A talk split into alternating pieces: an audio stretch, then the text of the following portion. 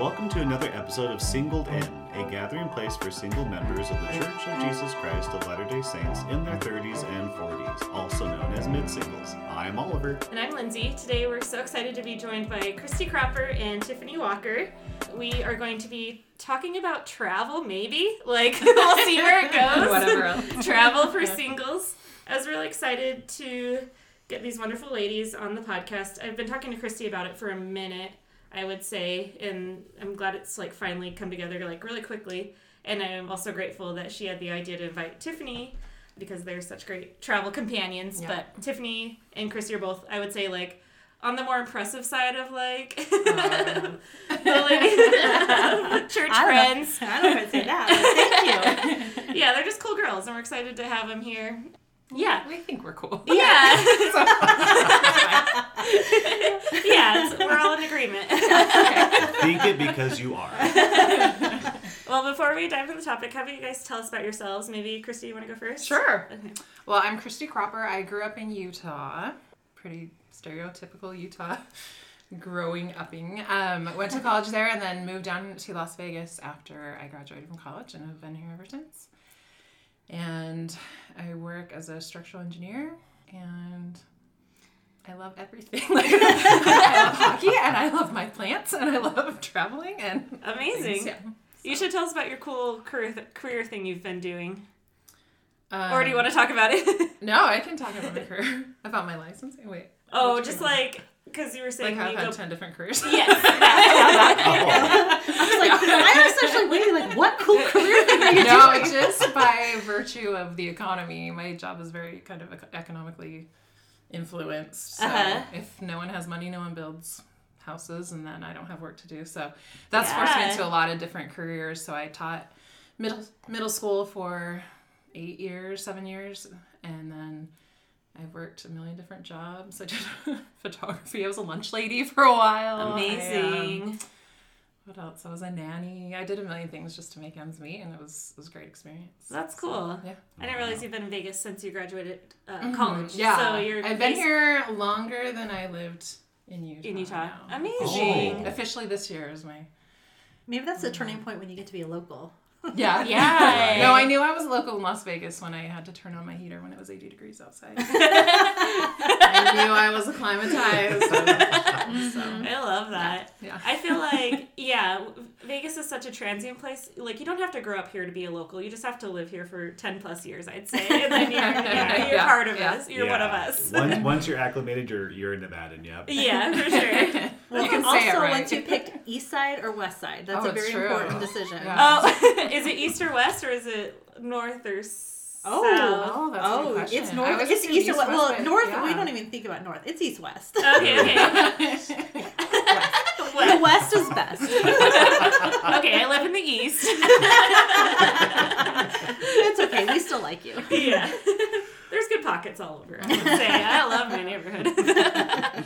Cool. Well, Tiffany, tell us about yourself. Hi, I'm Tiffany. I am native to Las Vegas. I was born and raised here. I'm a second generation, and I love my family. They're all around here. It's good to be close to them.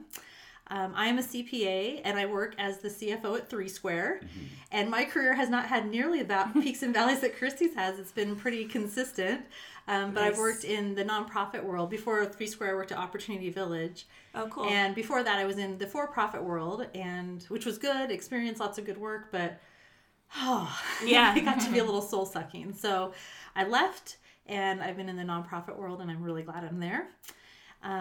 Let's see, what else about me? What else do I like? Well, you have a really unique church calling. I do have a unique church. Well, I don't know if it's unique, but I am the Stake Relief Society President. Yeah. And so that is definitely a calling that feels overwhelming, because when you hear that title, it sounds like, how could I possibly be the Stake Relief Society President? But I do serve as the Stake Relief Society President, and it's been wonderful. I love it because I get to go around and meet the sisters in all the different wars in the stake, and I'm just always in awe of how many amazing women that we have in our stake. Mm. It's just unbelievable. They're so amazing, so many strong testimonies, so many personal challenges people are facing, so many things they've overcome.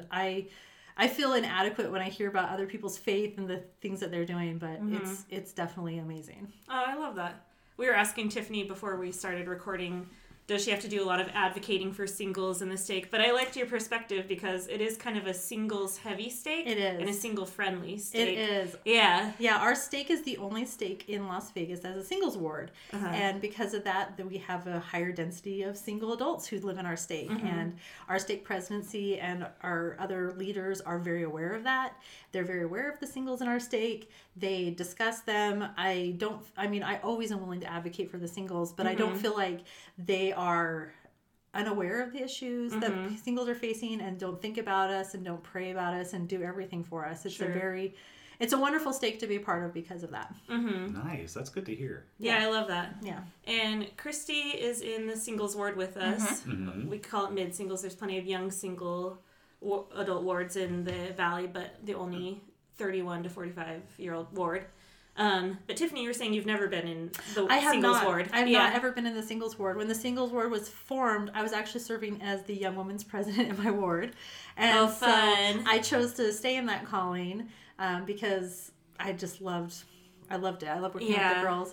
And then once I got released from that calling, everyone assumed I would come over to the singles ward, and it just never felt like the right choice for me, and I don't know why. Yeah. I have no reason. Yeah. But I have served in callings in my family ward and now have this calling, so I obviously have lots of friends in the ward and know a lot of people and I'm appreciative of the ward, but I've never actually been a member of the ward. Yeah, that's interesting. Interesting. It does sound lovely. I would love to serve in Young Women's or do nursery or something. No, you're one of the few people who wants to do the babies. Oh, nursery. Oh, no, I never want nursery. I'll take Young Women's all day. Yeah, but it's never been right for me to do a family ward. I've been in like 4 different mid-singles wards just because of the moving around or whatnot. So I will say that's one great thing about our mid-singles ward, we don't have a primary, so I do think that's like a plus. Oh, you're not into that? I think in a singles ward, having a primary distracts from the whole, being able to intermingle with all the other singles that are there. So I agree. Yeah.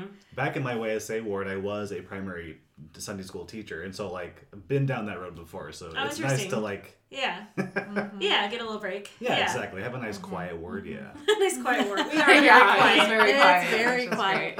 Yeah. When I do visit your ward, I'm sometimes nervous that I'm going to almost breathe too loud during the sacrament. It's so quiet. We're very reverent. I love it. This is fun timing for the podcast, too, because just this past week, Christy got called to be the Relief Society president in one of our 2 Relief Societies in the ward. And then I got called to be your first counselor. Yeah. So we're going to have tons of fun bonding moving forward. I couldn't get enough, Lindsay. Rope her in. But I appreciate Christy. She's always been a good supporter of the podcast, too. Yeah, so, love it. Okay, well, should we dive into the topic or anything else we want to ask these ladies? I will say that Three Square is a really cool nonprofit. I would say it's one of the most respected nonprofits in the valley. Yeah, Three Square is the only food bank in Southern Nevada. I'll plug my company. It's a great place. So, Three Square is the only food bank in Southern Nevada. We support 180 agency partners, which are all the other nonprofits in town. They can come to us and get the food that they need, so they can focus on their mission. And so when you donate time, energy, resources, money to Three Square, it really is going to support the whole community. And I love being a part of that. I love being able to be a collector of resources to strengthen others. And we are striving every day to ensure that our brand is one that is trustworthy, that people hear what we're doing and appreciate it and know that when they come and volunteer with us that it's going to be worthwhile. So Three Square is a great place. Support it. Yes. Donate. Volunteer. We'll take it all. We'll link it in the show notes. I love it. We always say we'll take your time, your treasures, and your talents. There you go. I love it. Yeah, which we have. Many of us are very blessed with, especially as singles. We got some extra time and things. So. I love it. Yeah. Cool. So travel. How did you two start traveling together? Tell us everything. Well, actually, our friendship actually started because we also served in Relief Society presidency together. We were kind of, we knew of each other, but we really became close friends when we were in a Relief Society presidency together in the Young Single Adult Ward, and we went on our first trip together in 2008. That sounds right.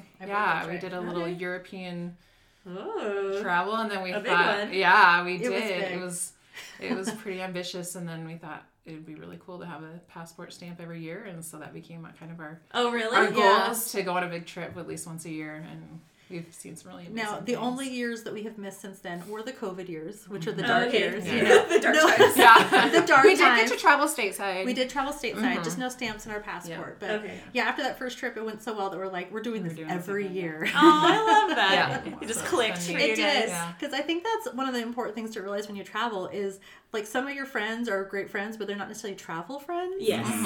Because you have to find someone that you have that same travel energy with, you have same interests, and you want to see the same sights. And we just, when the first trip we went on, we didn't know whether it would work or not, and it did. Yeah, it clicked. Yeah. It clicked. We have, like, kind of the same philosophy on how we handle money on a trip. We don't worry too much about, like, well, I paid for this, and you paid for that. Yeah.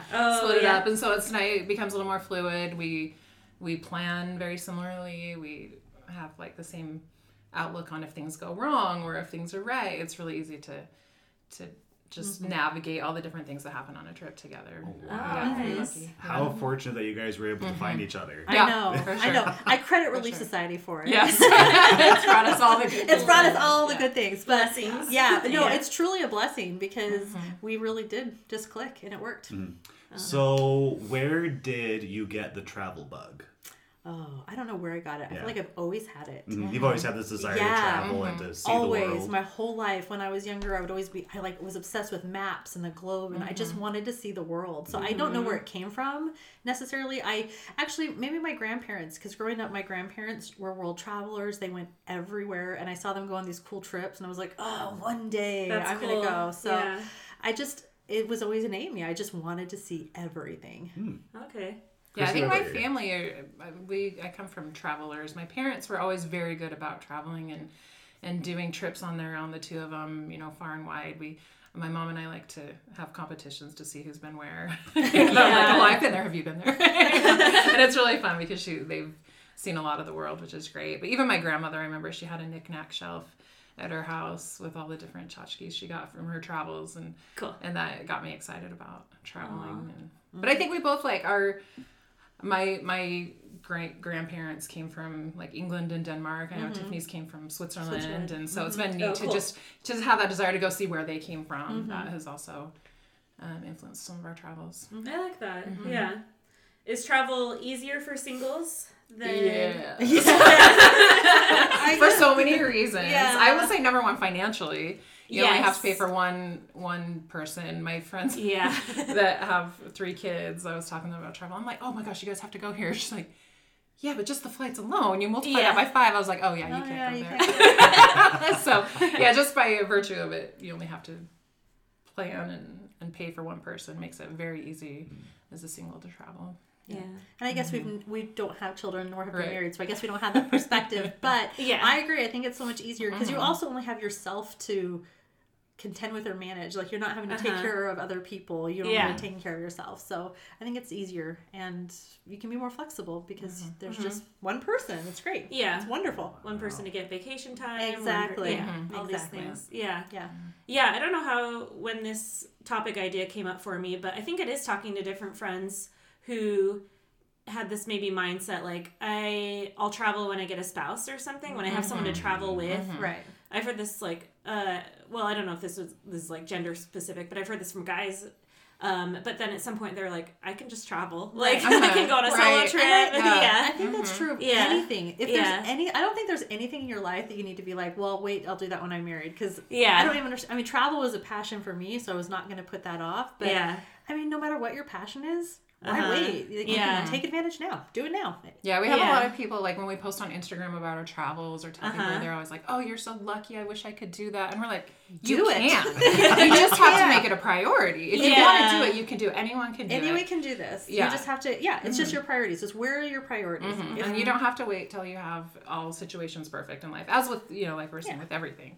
Make it happen. Set a goal. Make it happen. Just do it. Yeah. And I've also been thinking about how people have different financial priorities. Like, maybe for some people, a nicer car would be a priority, or I don't know, whatever. Yeah. There's so many different things you can spend money on. Yeah. Your money, and everyone, people should only travel to what they can afford to. No one should go into debt for travel. No, But you're exactly right. It's about budgeting and your priorities, I'd rather forego a nicer car or clothes or any of those other things for travel because it's mm-hmm. more important to me, and so that's where I put my money aside for. So yeah, if it's a priority, you can make it happen. I love it. Mm-hmm. I feel like we were gonna ask about this later, but it feels good to ask about it now. Like travel tips. So you guys were maybe lucky and found a great travel buddy. Mm-hmm. What are maybe some things to look for in a good travel buddy? Well, I think somebody, like we've kind of mentioned, who has the same rhythm that you do. Like, we're interested in seeing the same sites. Like, when we go to some place where, you know, we're interested in the same, we usually are interested in the same activities. There's very rarely that Christy's like, I want to see this. And I'm like, I don't, you know, like that doesn't happen. So I think having somebody who has the same philosophy on money works a lot because, you know, you have to spend money and you need to have the same philosophy. Somebody who's willing to set aside money for travel and a trip. I think you have to have somebody who shares interests. Like if you're really into history and someone else is really could care less about a history tour. Yeah. Well, you know, that's something to consider as well. For sure. Mm-hmm. Yeah. Yeah. Also having similar energy levels. If you have someone who wants to go on a beach vacation and sit and read all day, but you want to be doing activities nonstop, it's not going to mesh really well with the vacation that you want. Yeah. So, to find someone who has the same energy level or even sleep habits. Yeah. We tend to wake up at the same time and go to bed at the same time. So that works, you know, and we're high energy. Like when we go on a trip, we just hit it hard. We do a lot of things. Whereas some of our friends who've tried to travel with us, they're like, can't we go back to the hotel and rest? We're like, well, you can. We're not going to. You're like, you got to see the world. We have to see everything. You're like, we're in France once. Exactly. Actually, that's not our philosophy. We always say, this is our first time here. We can always come back. And that relieves a lot of the pressure of feeling like you have to do everything and fit everything in. Yeah. Yeah, there's a limited amount of time and money that you have when you travel on. Mm-hmm. So saying, this isn't my first time here or this isn't my last time here really makes it so that you can... Just enjoy what you have. Yeah. We do fit a lot in. We try to cram a lot of activities in, but it's impossible to see everything. So that's our philosophy. Okay. Well, this is our first time, not our last time. What is a priority? Go back. Yeah. I feel like when I travel, I like to fit a lot in, but I also like sleep a lot. So. And then I also like having, just feeling rested when I go back to work or whatever. Mm-hmm. So I'm not always good about scheduling that in, like if I travel. I'm never good about that. I always come back and need a vacation. Just because you do so much. Yes. For sure. Yeah.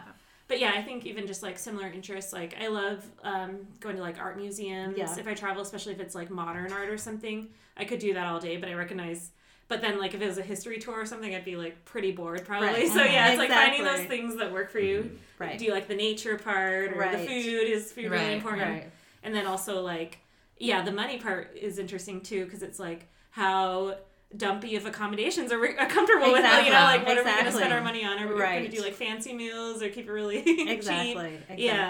Yeah, and that comes back to what your priorities are on the trip. And like we said, we're usually like we go to the hotel to sleep and the rest of the day we're out exploring. So we don't need the top accommodations, but we also don't want to be in the murderiest part of town, you know, feeling like we don't want to go back late at night. We want to feel safe and feel comfortable. And so it comes down to what your priorities are. You know, we don't really stay at like hostels or anything. We're like, you know what? We're also we're old enough that we don't need to live with other people on this trip. So it just depends on what you want to do. But we have a lot of friends. Done that in our we've done that in the past. Now we're at an age where we're like, you know what? No, we have other friends who will like, I'll spend $5 on my accommodations and then spend all my money doing the other experiences. So it all comes down to you have to look at what's important to you and where are you willing to spend your time and your money, and and that's what makes it a great trip for you. Mm. For sure. Are you both planners with the trip? Are you going to ask a question? Yeah. Or yes. Or is one of you more the planner? I will say Tiffany's more the planner. I'm the planner. Yeah. Tiffany, tell them about your spreadsheets. Oh yeah. Incredible. Spreadsheet. Well, there's always a spreadsheet. I am a CPA. Mm-hmm. Let's not forget that. And Excel speaks my language, and so I actually set up a Google sheet before we go on a trip, and before going, start listing out just things that like. Sound fun, you know, just start with a list, like what are some sites, and it's really, there's some research involved. You can pretty much Google any city on earth and to Google like, you know, Rome 3-day itinerary, and you'll get like 50 blogs of people who've been there and have suggestions. And so I just start reading them and hearing about cool things to do and just start listing them out, like things I want to do, and then it kind of starts forming from there, like okay, well these things are all kind of in this area of town and these things are in this area of town, so you start building like itineraries of things that make sense. you know, I read travel books. Yeah, we love to go to the library. I love the library. Like, we don't spend money on travel books. No, never. That's but I check them out from the library. Yeah, but we check them out from the library. Our library here, it has everyone you can want. Our library is a great resource. Yeah. So check out travel books. So yeah, I do research. Like, I like to research the place. I don't like to have, it's not like we have a set itinerary. Like, okay, this time we're doing this and this time we're doing this. But I like to know what my options are. Mm-hmm. Yeah. And so it's not necessarily a minute-by-minute itinerary, but kind of like, okay, on day one, we'll be in this area of town, so we'll hit these items because they're over here. And on day two, we'll do these ones. So I do a lot of research. I make a Google Sheet, which I share with Christy. She can access and look at. And we start outlining. I try and add things.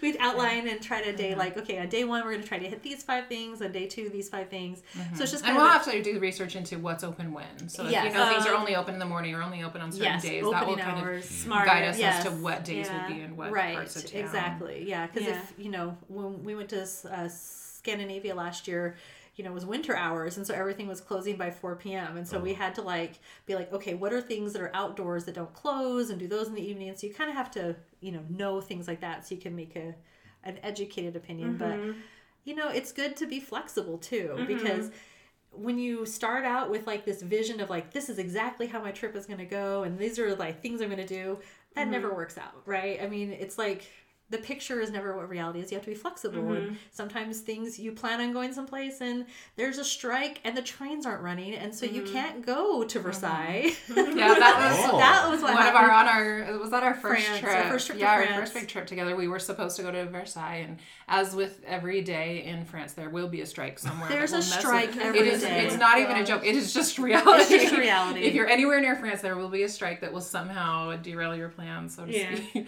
But we ended up having one of our favorite lunches we've ever had, just because we had to pivot. We didn't get to go to Versailles, so we went to Musée d'Orsay and we had lunch out on the river, and it was just one of our most memorable days. Yeah, we stopped at a supermarket and we just got a baguette, some cheese, some pear. It was delightful, and we just sat there and ate it, and it turned into a wonderful day, but it wasn't the day we had planned. The day was supposed to be at Versailles, and that just, sometimes things happen, and you just have to roll with the punches. Yeah, for sure. I was going to say, I got to go to France for like 48 hours this summer, and the thing that derailed me is I did not plan ahead in terms of like buying tickets ahead of time. Yeah. So that's why I missed Versailles. Some other things. Yeah, another thing that we like to research before we go. Do you need tickets beforehand? Yeah. Do you need to buy them beforehand? Or do you need even visas to get into certain countries? Oh, make sure you do that. Yeah. Because where were we? Vietnam.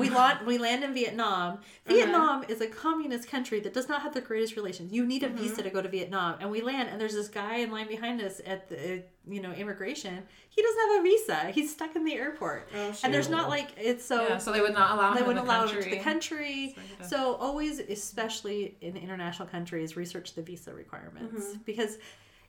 I mean, and we don't like to buy tickets ahead of time if you don't have to, so we can have that flexibility. But sometimes you do because they sell out and things happen. So.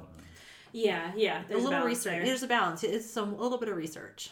Wow. Any advice on finding... I keep asking questions. Any advice on finding, like, cheaper flights, cheaper accommodations? Yeah, we are very flexible about when we travel and where we travel. Oh, okay. We, I think early in our experiences we had places like a bucket list that we wanted to go, and now we just want to see everything. And we've seen enough of the world. The bucket list now is every single place in the world, and so if we see a cheap flight come up, we'll just like. Tiffany will call me. Hey, do you want to go to, I don't know. Yeah. Do you want to go to Germany? Sure. Yeah. So we'll just book it. And so it's just being flexible about where you go and then figuring things out later. And and also traveling off season. Off season. Because we have gone to some places when it has the absolute worst weather. The flights are so much cheaper. Because I do. I have a subscription to I pay an annual fee, and every day I get emails for like flight deals are coming out of Las Vegas. And so I'll just look at them every day and see what flights are coming up. And when you don't care where, then you can get really good deals. Because it's like whatever is on sale this year, because it goes in phases. Like last year, there was a lot of flights to Europe that were really cheap. And so Europe was cheap. This year, there's not the same thing. So every year, a different part of the world tends to go on sale. Yeah. And so if you're flexible about where and flexible about when, you can find incredible deals. It's just, if you have your heart set on like, I'm going to Paris in June, well, you're going to pay a lot for that. Mm-hmm. Mm-hmm. Yeah. Ooh, gotcha. But If you're willing to go to Paris in December, you probably can get a better deal because it's cold. Yeah, and maybe have like a magical Christmas time. Exactly. Exactly. That's cool. So you've been travel buddy since 2008. Mm-hmm. I'm curious to know how many places you've been to. Oh. You know, I was going to do the country count. I didn't. I know that I have visited 28 countries, but I do not know how many of those we've done together. I don't know. We've hit 6 continents together. 6 continents together. I don't know how many countries in those. Usually when we go on a trip, we'll try and hit a few countries. If we can. So, I mean, probably at least. Yeah. I would say 16, probably 18. Yeah. I was going to say 20-ish of those countries. Oh, wow. And 6 continents. We've been to a lot of places. Yeah, we still have to make it to Antarctica. Antarctica. That's the last. We will get there. Yeah, you will. I believe in you. We will. We will. So is this something that you guys do, like, every year? Do you guys do this whenever it comes up? Like, is there both. What's it? Both? Okay. So it's like, we try to go, like we said, get that stamp on our passport on an annual basis. Mm. During COVID, it was domestic travel. We hit up some new states we hadn't been, because as well as every continent, I'm trying to hit all 50 states. Nice. Yeah. That's so fun. I know, it is fun. Every state is amazing. We have a beautiful country. So I want to hit all those too. But yeah, it's the goal is once a year to leave the country, and it kind of just depends on what happens, what comes up, what deals pop up, like you said, and what your work schedule is like. We know certain months where Tiffany has a really demanding schedule at work, so we can't travel during those months, but then it frees up other times when we go. And back when I was teaching, you know, I could only travel in the summer, so that limited what we could do, but we always found a way. We found a way. Yeah. But now that, you know, she's off, when neither of us have a school schedule dependent on it, it actually makes it easier to get good deals, because we can travel when the summer is obviously the most expensive time to travel, just because everyone wants to travel in the summer. But when we travel in November, you know, it's a lot more affordable. Very cool. Yeah. Yeah, I'd love to hear about some memorable trips. Yes, please. And honestly, I'd love to hear about stateside memorable trips maybe first, because there's some gems. There are some gems. Yeah. Let's see. I'm trying to think. For sure. Our last, during COVID, we went to Texas and did a trip there, and we also went to Minnesota. Oh, really? Minnesota would never have been on my list of places to visit, you know. You know, it's only because I want to go everywhere when I hit it. But we had an incredible week. Beautiful. It is gorgeous. It is gorgeous. And yeah, I mean, we learned so much about Lake Superior. I had no idea it was as big as it was. Right. And it's just pretty incredible. So cool. And the people were so nice in Minnesota. Oh yeah, yeah, yeah. I'm trying to think. And that's one thing I love about just even stateside travel. You discover things you never knew were right in your backyard, or you know, right close to you and so accessible. There's amazing things no matter where you go. You're gonna find something really magical or interesting or surprising. And I mean, some people are scared to travel, or maybe going international feels overwhelming. There's nothing. You go to the stateside. They're in an amazing country. It's the same. It's huge. There's lots of places to go. And you know, if you go someplace stateside, your phone's going to work and your money's going to work. Yeah. And you can call people. So, you know, it's a great place. It's a great way to start traveling, is visiting some of the states, you know. We've had it. Man, we also had a really fun trip to Tennessee, where we got to go to Memphis and Nashville. Fun. And kind of see, like, Music City. And it's the tour of there. So, yeah, this state, we have a beautiful country. We do. There's beautiful things. Really diverse, too, in terms of landscape, everything. Yes. Yeah. And much easier to find great flight deals within the country. Continuous 48. Yeah. I mean, if you're willing to fly Spirit, you can get some really good deals. But, you might, you know, that's also the thing. You have discount airlines, but you take a risk with the discount airline. Yeah, then you might get stranded in Dallas for 3 days. Right. Like I did. Me too. I was stranded in Louisville. So, oh, there you go. Because of Spirit. Yes, because of Spirit. You just bank on getting...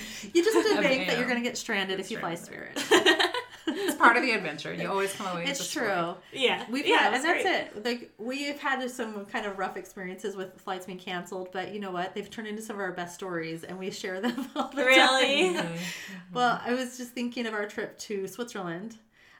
We actually went with my younger brother, and we got to the airport in Switzerland. We were supposed to fly to Spain, and we got to the airport, and he had lost his passport. Oh. And we're like, are you kidding me? Like, how did you lose your passport? But luckily, France was on strike again. All the air traffic controllers of France were on strike, so you couldn't fly over France. So they had to cancel or delay all the flights. So our flight got delayed, like, 9 hours. Mm-hmm. And so we ran to the rental car place, got a rental car. The U.S. Embassy we were flying out of Geneva, and the U.S. Embassy was in Bern, Switzerland. And so we drove to Bern to go to the U.S. Embassy to try to get them to issue him an emergency passport, which was difficult for a variety of reasons, not to mention that, you know, my brother had served a mission in Russia, and so he had Russia on his passport, which nobody likes to see. So anyway, for a variety of reasons, it took the whole day. We're in Switzerland. This was back before GPS worked on your phones in Europe, so we didn't have directions. We're trying to drive back to the airport, you know, and we're stuck in a car. The only food we have to eat, because there's not food in the embassy, is the chocolate bars we had bought as souvenirs. So all day long we had just been eating chocolate. We just ate not chocolate. The worst chocolate. It's not the worst. Swiss chocolate is not the worst. But we're eating all of our souvenirs because we had no other food. There's no other choices. We, by some miracle, make it back to the airport because we can't read the signs. We can't read anything. It's all in German. But miraculously make it to the airport, only to discover our flight's been delayed 4 more hours. And we were stuck in the airport, and we got very lucky, though, because every other flight besides ours got canceled. Ours was the only flight that ended up taking off. I think it ended up being like 16 hours after the original flight. It was on your birthday, too. It was, oh, yes. This was also my birthday. This was my birthday. And all the airport stands, the food stands had closed. So. All of airport food was closed, so there was no food in the airport. Mm-hmm. The only thing we had was our souvenir chocolate. There was no food at the embassy, and this was my birthday. So, and then, this did lead to one of our favorite games that we play now. True. Because I was stuck in between sibling fights, which if you've ever been in a fight with your sibling, you know it can get pretty heated. Well, and this is the oldest and the youngest having a fight, and I felt brother. I mean, I know them very, very well, and I still felt real awkward. I was like, I want to step back from this. So as we're driving to the embassy, Tiffany's upset, Jared's stressed out, and everyone's upset and crying. I'm in the backseat like, you guys want to play a game? And I pull out I'm just trying to lighten the tension, and I pull out my deck of cards. I'm like, okay, guess if this card's black or red. You know what I mean? And we just came up with all sorts of really silly, fun games that lightened the tension. And she invented red or black, higher or lower. Oh, that's funny. Is this higher or lower than a 3? It's a great game for when you're in class. It was. So it was my birthday, and actually, after all that, we had the games that Christy invented. It did break the tension. We eventually got over it. When we finally got on the plane, and they came around to take our drink order, I ordered a drink, and then because it's Europe, and I forgot, in Europe, drinks on flights aren't free. You have to pay for all the drinks. There's nothing's complimentary. And I'd forgotten this, and I had no more euro, and I had no more money. And she said, okay, that'll be €5, and I had nothing on me, and I started to cry. A long day, and I had no food, and I started to cry because I didn't have €5 to give her for the drink, and she goes, just take the drink. Oh my gosh. But it was a rough day. It was a long day. We woke up the next morning and we were like, let's just all be friends again and be happy. But it has now turned into one of our favorite stories, and we look back on it and laugh, and it was a great memory. But in the moment, it was pretty stressful. Yeah. Was that the most stressful moment that you guys ever had while traveling? Probably. Yeah. Wow. And I think it was because my brother was like crying. He's like, I might get left in Switzerland. You're not yelling me right now. I know. Well, but this is my baby brother, and he loses everything all the time. So after, a lifetime of him losing things, I probably overreact. If anyone else had lost their passport, if Christy lost her passport, I would have been calm and been like, okay, fine, let's deal with it. Because usually when things like that happen, I'm like, all right, well, let's just deal with it. It's fine. But when it's your baby brother who has a lifetime of losing things. When it's family, it hits different. So we were at the airport. I've never seen Tiffany upset like that my whole life. And I was like, oh. I know. So yeah, it's different. Sorry, I should apologize. Sorry, Jared. That's funny. I do feel like when you travel, there's so many amazing sights. But it's true, the most memorable things are, like, the really stressful situations that you figure out. Yeah, I remember. Yeah, we were in Vietnam, and we were traveling with one other friend that we were nervous to travel with a third person because we know that we travel really well together. Yeah. It's always just been you two, right, and she's one of our dearest friends, so we're like, how is this dynamic going to change? I know. And it turned out to be great, but we had one situation where she was dead set we were going to rent Vespas and ride Vespas around. in Saigon, which if you've ever seen it, there are 5 bazillion. I didn't even know that many Vespas existed in the world on any street corner. They're everywhere. So we were nervous. We were a little. We were like, yeah. She was like, gung-ho. We are doing this, and we're like, are you sure? Like, we don't feel good about this, but we also didn't want to destroy her. Like, this was her one thing that she was important to her. Yeah. So we didn't want to let it go, but we were real nervous about it. Mm-hmm.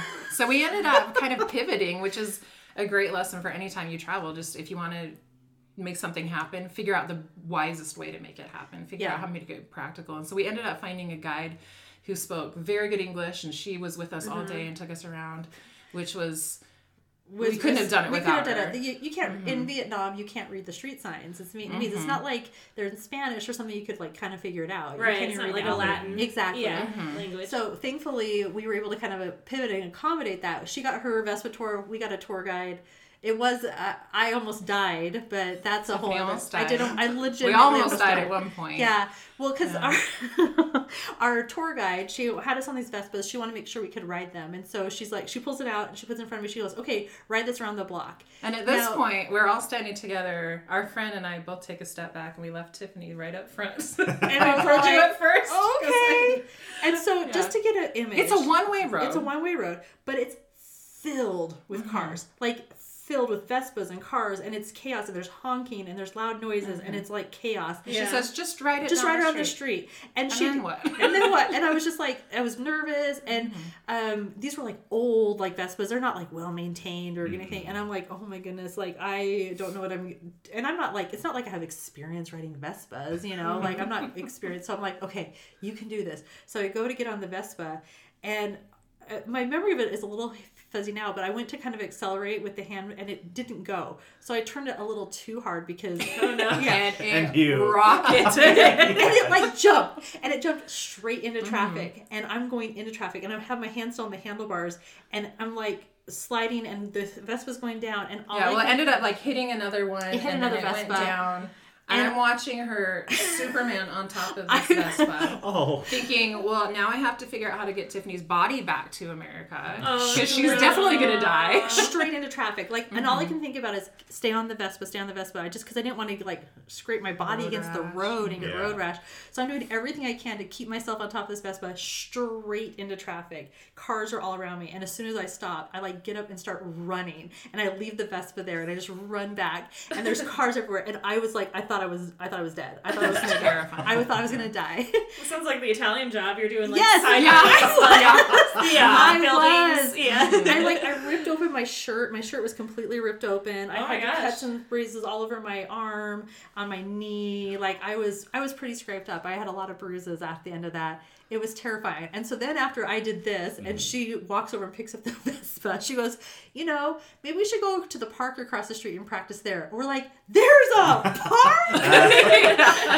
That taught us to always ask more questions. Yeah. We walked across the street to this very calm park where Christy and I was, at this point I was still shaking and I just couldn't get back on there. Yeah. So Christy and our other friend just rode around and practiced riding the Vespas, and they were great. And I was just like, I don't feel comfortable. So the tour guide let me sit on the back of hers, and I got to spend the whole day on the back of the tour guide's Vespa. Yeah. And these two had the joy of fighting traffic inside. Traffic and follow her the entire day, which was. And I was just waving at everybody. It was a delightful day. She's like, "Did you see this? Did you see that?" I'm like, "No, I was trying to drive and not die. I got lost." But it was a great memory, and it was a really neat experience to be able to cover that much ground in one day. Yeah, it was cool. Yeah, we were so grateful for our guide. She was fantastic. Yeah, and I'm sure your friend appreciated your sacrifice. She almost died to fulfill her dream. She actually did. She actually apologized to us later. She's like, I had no idea it was going to be that like difficult. But she did, and you know, and we literally had to tie my shirt closed with safety pins, and we just went on with the day. And we had a great experience, and that's what it is. You kind of like, you have to be flexible. Things happen. I almost died, but it's fine. It's a great story. It's always a great story. And you're still friends with that girl. We're still very good friends. Is there a destination that you guys have visited more than once that you just really liked and you had to go back and see it again? I can't think. We haven't been anywhere more than once. Oh, no. Really? Not together. You're more of a one and done kind of group. Well, it's hard because yes and no. On one hand, I'm like, oh, I want to come back here because I want to see these things. But on the other hand, I'm like, but there's so much of the world I haven't seen. So for me, my spirit of adventure and wanting to see something new, it's very hard to repeat places. Yeah, we haven't repeated, but we've been to repeat places without each other. Like, yeah. I've been to Italy like 4 times, but only once with Tiffany. Yeah. And like... So we haven't... I don't think we've ever repeated. Together we haven't repeated. Other than... That's... Except for Disneyland. I was going to say, except for Disneyland. Oh, yeah. But that's different. I love it. Yeah. No, it's I have a hard time going back when I know there's a new place I could go. Yeah. Have you guys ever traveled alone? No. Not I have domestically, but not internationally. Okay. It's I used to have to travel a lot for work. And so I would take work trips and then end up staying for the weekend and staying at the same sites. So it wasn't like a pure vacation by myself, but I have traveled by myself and kind of had to, you know, find my way around and see things. And while there is, I think, some joy in traveling by yourself because you can set your own itinerary and so you want to go. For me, it's difficult because one of the best parts of travel for me, too, is the shared experience. And, like, the fact that we can share these stories about almost dying in Vietnam together and we can reminisce. You kind of lose that when you don't have someone to travel with. You don't have someone to share the stories with. You don't have somebody who was there with you who can laugh at, like, your inside jokes or whatever. So it's nice to travel alone, but I prefer to have a companion. I've done little, just certain legs of trips alone, and I will say you do meet really interesting people if you're alone. It really opens you up to meeting new people. That's true. And discovering different things that you wouldn't normally see if you had someone with you. Yeah, I've done the legs thing, and I will say I really loved it when I did the Camino de Santiago this past summer in Spain. You were on your own for that. Yeah, I was on my own, and I had, like, talked to a friend who had done it before, and I was like, should I do it alone? Because I was really, like, trying to get, like, someone to come with me, and she's like, no, absolutely go alone, like, it's your opportunity. Because it's kind of like a spiritual journey, too. Yeah, right? It's kind of like an individual journey anyway, and then I was really glad I was alone because I feel like I met way more people than those who brought somebody with them. Yes. So that was cool because, again, you're all doing the same thing. Like, you're all walking the same direction. So you do get to, like, so you are having somewhat of a shared experience. Yeah. And all the friends I made were there on their own as well. So we ended up having this, like, big group. A lot of them were from Spain. Most of them were Spanish speakers. But, like... it's like great friends I'm still in contact with, so that's awesome. How did you feel about the language barrier? Especially it was so hard. And I actually, honestly, I was like kind of frustrated that I had like this was the group I found. It didn't start out that way. Like it was me and like one American girl and one guy from Mexico. So we were speaking English the whole time. But then, like, our group just kept evolving and it was like more and more Spanish speakers, and that was not like the bulk of the people walking it. But, yeah, so there were times, and everyone spoke English to some degree, but there were some that were, like, less great at English. So a lot of times when we were, as a group, eating a meal together or whatnot, the conversation would be in Spanish. And, like, the Spanish was, like, faster and, like, really hard to, catch on to. So, yeah, there was times I had to, like, actively try to, like, engage versus, like, getting on my phone or something. Because I was like, I'm here to, like, connect with people. You know what I mean? Yeah. So, yeah. And they were really awesome about, like, we would, like, practice together. Like, a couple of the girls, one of the girls was, like, less great with English. Like, probably same level I am with Spanish, which is, like, very bad. And so, like, it was really fun to, like, try and talk with each other. And, yeah, we had the goals of, like, practicing together after, and never happened, but yeah it was fun. People were like super lovely, and yeah, but that was frustrating because I was like, I'm gonna learn all this Spanish. I've been to like quite a few Spanish speaking countries, like kind of thinking I'll learn some Spanish, and it's just never that easy. It's hard. It is. I do admire you three because the language barrier is like, that's a big hiccup for me. Like I cannot imagine going to a country and not know the language. Well, the nice thing is, like, if you go to Europe or something, you're golden. Like everyone speaks English. I did go to Morocco, and that was scary because I was like, oh, we should know some Arabic or maybe some French at least. And and I usually try to learn a few phrases of the country I'm going to, just like how to say hello or ask like help or thank you please or no thanks. No thanks. Like a few phrases are a good idea to know. But I will tell you, since Google Translate has come around, it really eliminates some of the barriers too. Because I didn't even think about that. Yeah. Oh, yeah. Google Translate is your best friend. Mm-hmm. And, like, websites now, you can, like, so there's a lot of ways to translate. Like, you have signs, you can use Google Translate to translate it. So Google Translate makes things so much easier. But, I mean, the language can be a barrier. It can. Mm-hmm. But a lot of times you'll just have to fumble through and use hand signs and you gesture, and it works. Like, you mm-hmm. somehow are able to communicate with people. And if you're trying to at least attempt to communicate, people are usually willing to, like, work with you and mm-hmm. figure it out. Yeah.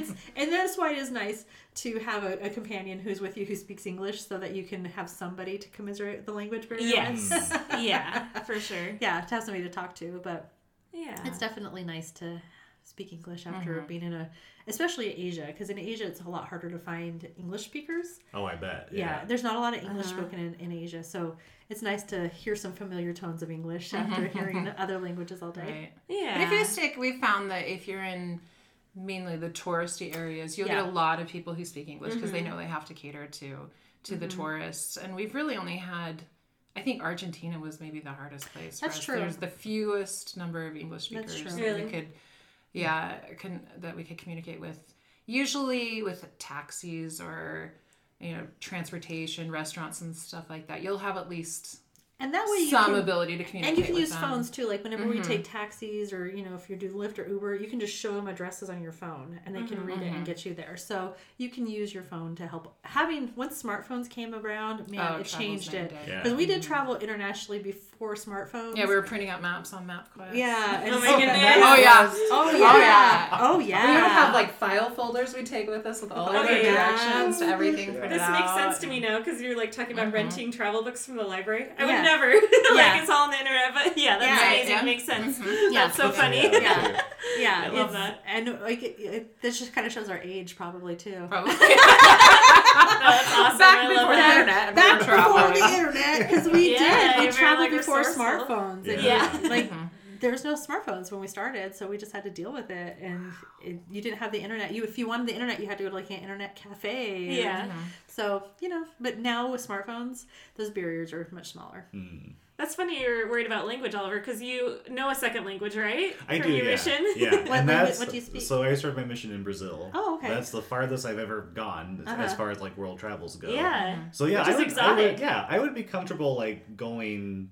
to like going back to Brazil, like even going to Portugal, or maybe mm-hmm. even going to a Spanish-speaking country. Because, you know, Portuguese you need Spanish the Latin base. I mean, like French, Italian, Spanish. You're going to be able to pick up bits and pieces. And you really can, because mm-hmm. I don't speak a second language, but I can pick up words in all those languages: mm-hmm. Italian, French. Mm-hmm. Like once you have the basics of that Latin base, you can pick up a lot. Mm-hmm. You're not going to be fluent or have a conversation, but you can get by. Yeah, and I do like that you guys talked about.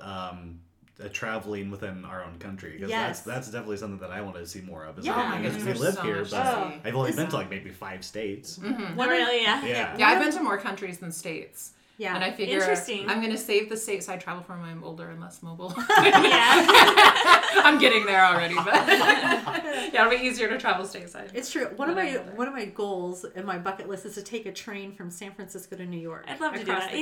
Yeah. Mm-hmm. And I mean, I don't know how I love to travel on trains in Europe. There's not a lot of train travel here in the United States to the same level. But man, I think it would be fun. I have a friend who did it. I'll have to ask her. Yeah. She found it worthwhile. Yeah. I figure just to see the landscape. It's so beautiful. Yeah. I feel like I was going to ask what's like one place people should go before they die. But, like, honestly, there's places in the U.S., like Glacier National Park would be up there for me. Or I don't know. There's probably so many. Glacier is beautiful. Yeah. In fact... our national park system is amazing. Incredible. There's so many national parks. And I actually follow the National Park Service on Instagram. Oh, that is a great follow. It's a great follow. I've heard. Hilarious. It's hilarious. But they post these lists every year of the top 5 most visited national parks and the top 5 least visited. And so now I want to go to those least visited ones. Because sometimes you'll go to like a Yellowstone, which of course is incredible. But there's a lot of people around and there can be crowds. Yeah. But to these smaller ones, they're equally as beautiful and interesting. There's not a lot of people. Yeah. Mm-hmm. Even just like hours from us in southern Utah or California. Yeah, we have Great Basin National Park here in Nevada that I have never been to, and it's a certified black zone where you can see like all of the stars because there's no light what's it called, the pollution. Thank you. Cool. So we did that a few years it was probably a lot of years back, but neither of us had ever been to the Grand Canyon. Yeah. So we just we did it as a day trip. Yeah. Just to see it, and we with our other friend we were like, hey, we're going to the Grand Canyon. But we drove down. We saw it. Okay, we've seen it. Now we go. It was really incredible. It was fun. There's so much you can do just even in a day. Yeah.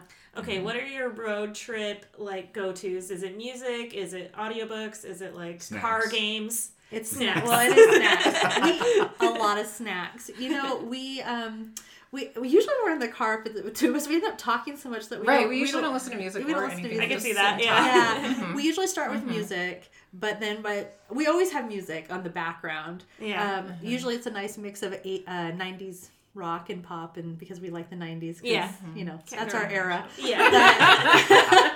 But, we usually end up just talking so much that we don't listen to anything. Eating and talking. Mm-hmm. Yeah. Lots of eating and talking. It's all about the good snacks. Exactly. Mm-hmm. What about you, Oliver? When you travel, what's your go-to? Oh, snacks for sure. Yeah. Yeah. What are your go-to snacks? Ooh. Okay. Do you remember fries? Oh, the Andy Capps. Yeah, the Andy Capps fries. Oh, the hot fries. The cheddar fries. Yes. It's a cheddar fries for me. Okay. Oh, yeah. Mm. Okay. I was going to say mine are the cheddar jalapeno Cheetos if I can find them. Those are amazing. There you go. Yeah. Yeah. And also Mentos. Strawberry Mentos. Peanut butter M&M's. Peanut butter M&M's. Yeah. Yep. Peanut butter M&M's and gummy savers. Oh, really? That's okay. Yeah. Oh my gosh, I want all those things. But that's actually laughing at one of the things that the mistake we made on our very first trip we took together to Europe is for some reason, I guess we forgot they have food in Europe. And so we packed suitcases. We went to Walmart the night before and we got every kind of snack you could think of. Every snack. And half of our luggage was snacks. And we're like, and we didn't eat any of it because we're in Europe and the food's amazing. Yeah. And we just lugged a suitcase of snacks. American snacks. Yeah. Halfway through our trip in Italy, we just threw them all away. We're like, I don't want this Oreo that's been crushed for 2 weeks. Yeah, like what are we even doing? Yeah, we didn't even. So that's our new travel also motto. I mean, road trips are different because there's things, but when we're traveling someplace, we're like, they have food there. You do not need to take food. I always keep like just emergency snacks. Like I always have a bag of cashews and a couple of like those little mini beef jerky sticks because those are going to get you if you're stuck on an airplane, if you're you just can't get food. Those are like the good emergency that you're not gonna like eat too quickly. So those are always good to have, but I keep it really minimal. And then remember that there's food there, except for when we're in Switzerland. You would think we would travel with more food, but no, they have food there. And we are very, very, very light packers. Like that's the other tip I would give anybody is, especially when you're doing a multi-country trip or you're having to take trains or taxis or whatever, you do not want to be dragging a huge suitcase behind you. Like a carry-on is all I take. And a couple years ago, we did 6 weeks in Asia, and I did it all with a carry-on. You need less than you think you do. Yeah. And we do a lot of laundry in the sinks. Yeah, we do laundry. Yeah, it's fine. Also, I discovered if you get hiking sandals like Chacos or Tevas, those work for literally everything. Yeah. Walking, church, hiking. Like, I don't know. Yeah. Just having multi-purpose. They're amazing. Yep. Yeah. Multi-purpose shoes. Yeah. It's like, it depends on, I never take more than two pairs of shoes. One I'm wearing and one in my suitcase. Yeah. And that's it. Yeah. Never more than that. Love it. When you're traveling, does it work in your favor to be an American, or do you sometimes get like negative or positive? It depends on the country. And it depends on the political climate, and it depends on what's going on in the world. I don't know that we've really had any bad experiences. I remember on my mission, there were some political things going on with the country, and I used to tell people I was Canadian, but then I always felt this really like deep-seated guilt about it. I'm like, I love my country. But I was like, I just don't want to have a conversation about this right now. So I would just tell people I was Canadian. I don't want to have a conversation, eh? I know. Yeah. Everyone thought I was Canadian anyway because I spoke French, but I learned from a French Canadian. My trainer was French Canadian, so I picked up her accent, so they always assumed I was Canadian. Anyway. Was this in France? Or? It was in... on the island of Reunion, which is a French department. It's part of the Madagascar mission. Oh, okay. Interesting. Mm-hmm. Okay. Well, imperialism. Cool. Nice. Yeah. Exactly. Yeah. Uh-huh. Yeah. We haven't had any negative experiences from being American. Because what I find is like people are people no matter where you are, right? And if you treat people kindly and with respect, like they treat you the same way, you know? Yeah. I mean, obviously there's sometimes exceptions to that. But, like, whenever we're anywhere, we respect that we're in your country. We respect your guests. We try our best to, like, adapt to your culture. We don't expect anyone to, like, accommodate us. And when you treat people with respect like that, We've never really had any experiences. Mm-hmm. In fact, mm-hmm. I've had somebody say, like, wow, you're really nice for an American. And I'm like, well, all right, I'll take it. But yeah, I mean, yeah, exactly. I mean, I don't think it's in anyone's best interest to go to other countries and tell them how great your own country is. Yeah. You know, even though mm-hmm. we live in an incredible country, mm-hmm. I'm there to learn about your country. Yeah, absolutely. I'm there to learn. And sometimes we've mm-hmm. been on trips where we see other Americans and we're like, walk away, because like there's an American stereotype in some countries because mm-hmm. it is earned. It's out there. Like sometimes people are loud, or they are expecting people to be like it isn't home, or it's different, and no one likes that. Like, we mm-hmm. don't like it if people come here and are like, oh, what's wrong with your country? Why don't you do things like we do? That would be offensive to us, right? Yeah, it's annoying. Yeah. No one likes that person. So if you just go over and or just be like, tell us about your country. Why do you do these things? Like, mm-hmm. why, you know, I love talking to mm-hmm. locals and finding out. We mm-hmm. actually talked to them about, like, local elections and politics mm-hmm. and things that are going mm-hmm. on. And if you're asking questions and wanting to understand them and understand their country, people are usually very kind and want to talk about it, and they, you know, usually the only thing we get is like that we're Americans ask a lot of questions, mm-hmm. but people no. Yeah, we're more open. Americans as a people are more mm-hmm. open to having mm-hmm. a dialogue like this. A mm-hmm. lot of foreign countries, people would have to know each other very well before even having this conversation. Mm-hmm. They're not as mm-hmm. open, and we're more open and willing to share things. Mm-hmm. But I think people, because of that, have been open with us and shared things with us. Yeah. But also being from Las Vegas gives a huge advantage, because everyone in the world knows Las Vegas. It is. Everyone. Yeah. And they're all interested in it. They want to know. You tell people you're from Las Vegas, they like, ooh. In fact, we had a fun experience when we were in Iceland.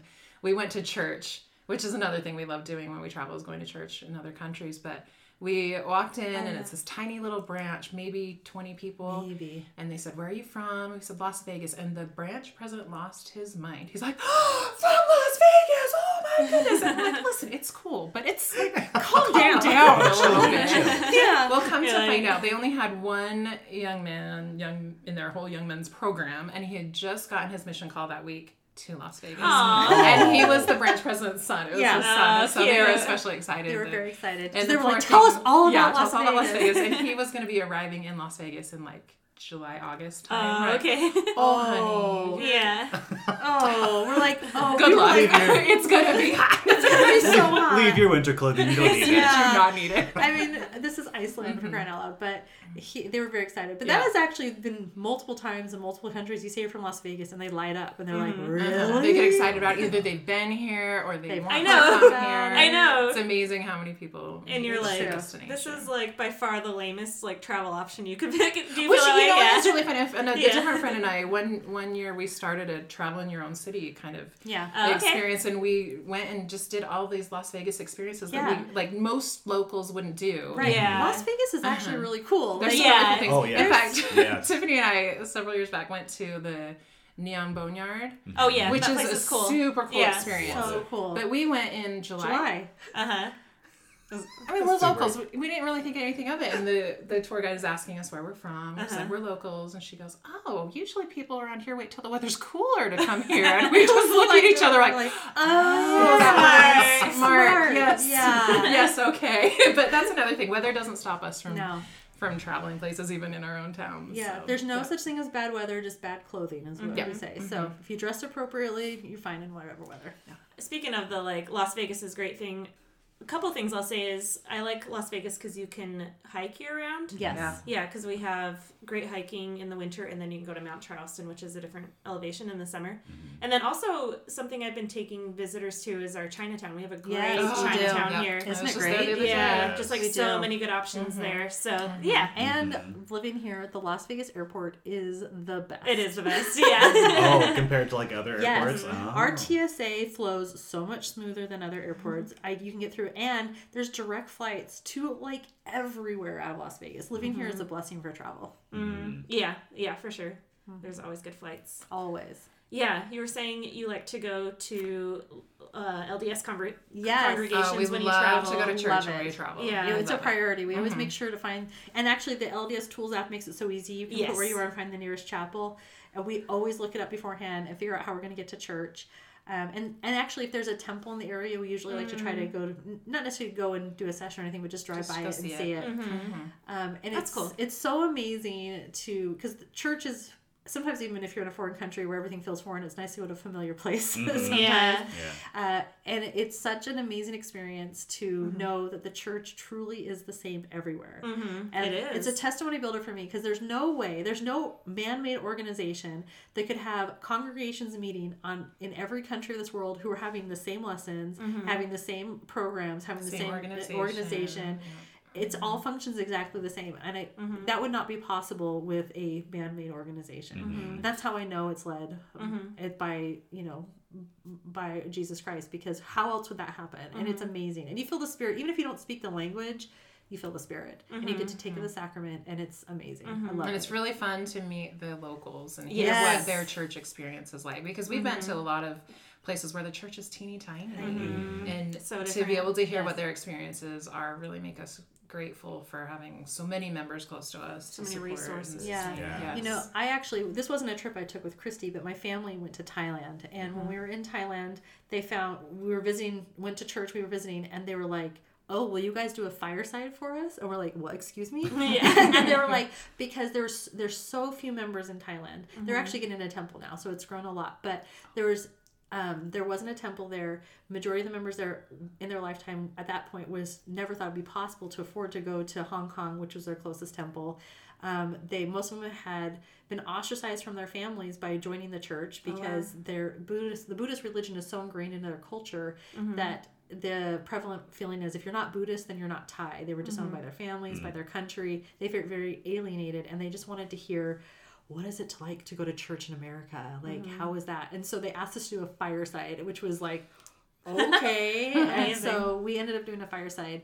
And like you said, it's amazing. Like, they wanted to hear from us, but I'm like, no, I want to hear from you. Like, how do you have the faith to truly join a church that you know is going to get you ostracized from your friends and your family? That's incredible. So hearing these faith stories and being pioneers in their own countries mm-hmm. is unbelievable. I love it. Yeah, what a cool thing. That. How mm-hmm. fortunate that you're able to find a piece of home in a foreign land. Yes. Mm-hmm. I love that so much. Yes. But on a more practical side, we also love going there because we know there's going to be a clean bathroom. We know we're going to have Wi-Fi. We know we're going to be able to just have a clean, quiet place to with air conditioning. Air conditioning, yes. Or heat. Yes. Every church in the world mm-hmm. has the same Wi-Fi password. So just know you can always get Wi-Fi. I love that. Yeah. Aw, that's wonderful. We'll put the Wi-Fi password on this episode. There you go. If you don't know it. If you don't know. Just anyway. It used to be Pioneer 47. It's something else now. It's something else, and I don't remember what it is. It's just in my phone. Too many people knew the password. They had to change it. We're gonna get a complaint from the bishop. Yeah. We won't say it here. Go see your bishop. Yeah, that's funny. Any other? I don't know. Any other thoughts on travel, being single, the church? There's so much to be said. And there's so much to be said. I'm trying to think. Like, there's so many things you could say, but I would just tell people. Just do it, mm-hmm, mm-hmm. There's never going to be a perfect time. There's never going to be a perfect opportunity. There's no reason to wait. Like, mm-hmm, if it's something you want to do, do it. That's one thing I always, people always say, it's so, wish we could do what you're doing, or, we're living vicariously. We're living vicariously. That's what I get a lot. I always stop. Go live your just live your own life. This is your life. We only have a finite amount of time here. Yeah. Mm-hmm. Take advantage. Mm-hmm. And that's one, that's kind of, Tiffany and I, this is our mission, is to get people to travel. Yeah, and help them see that it's doable, it's possible, mm-hmm. and it doesn't have to be. There's a trip available on every budget. It can be local, or it doesn't have to be for 3 weeks. It could be for 2 days. Mm-hmm. Whatever it is, you can go explore and see something new and broaden your horizons. Yeah, even if it's here or in a different country. Mm-hmm. Yeah. Well, and it's amazing to be able to see God's creations throughout the world. Yeah. And even in your backyard to be able to experience that. And I think really it's an important thing to recognize just how big and vast God's creations are and how varied the people on this earth are. Mm-hmm. And I think it's so wonderful to, like you said, broaden your horizons. Realize there's people who are different from you and they have different views, but they're still God's children. Mm-hmm. And I love that. I think it really helps you appreciate all that we have when you see all that God has created for us. It's amazing. Yeah. Do it. Just go. Yay. Yeah. I'll also say this about travel. There's travel for every kind of traveler. Uh-huh. We like to travel and we like to plan our own trips. We like to really be in charge of our itinerary. Uh-huh. But if you don't have the time or if you just don't have the mental capacity to plan it, there are still travel agents who will do it all for you, and they're fantastic. And you don't even have to pay them, most of them. Mm-hmm. They get basically kickbacks from who they're booking through. Mm-hmm. So it doesn't add anything else to your cost. Yeah. There are tours that you can go on. There's so many different ways to travel that fits mm-hmm. your personality and your station in life, whatever mm-hmm. it is. So you just have to discover it and make it happen. And yeah, I'm pretty sure they even have singles trips. They do. Singles cruises. Yeah. Yeah. They do. Singles mm-hmm. humanitarian trips even. I know a group that does that. So We've done humanitarian trips with groups of singles. Oh, cool. It's a great experience. Yeah, it is. So fun. Mm-hmm. Oh, there's something for everyone. Yeah. Oh, I love it. Yeah. That's wonderful. Right. Well, yeah. I feel more excited about where you're going to go. Yeah, you're going to plan a trip. Yeah, I feel like your goal should be decide on a location, make it happen. Yeah, totally. I feel pumped after this. Yeah. Me too. And it's fun. We both have maps in our houses with pins of everywhere we've been, and it's so fun to come put the pin in the map and see where you've been and see the empty spaces that you need to fill in. I'm like, I need a pin in this area. Yeah, I love it. There's so much more to see. Mm-hmm. Yeah, I love it. Well, thanks for sharing with us all your insights and stories. It's so fun. We love to talk about it. Yeah, we just love to talk about it. It's great. We love hearing it. And we love you. Aw, we love you too. Thanks for having us.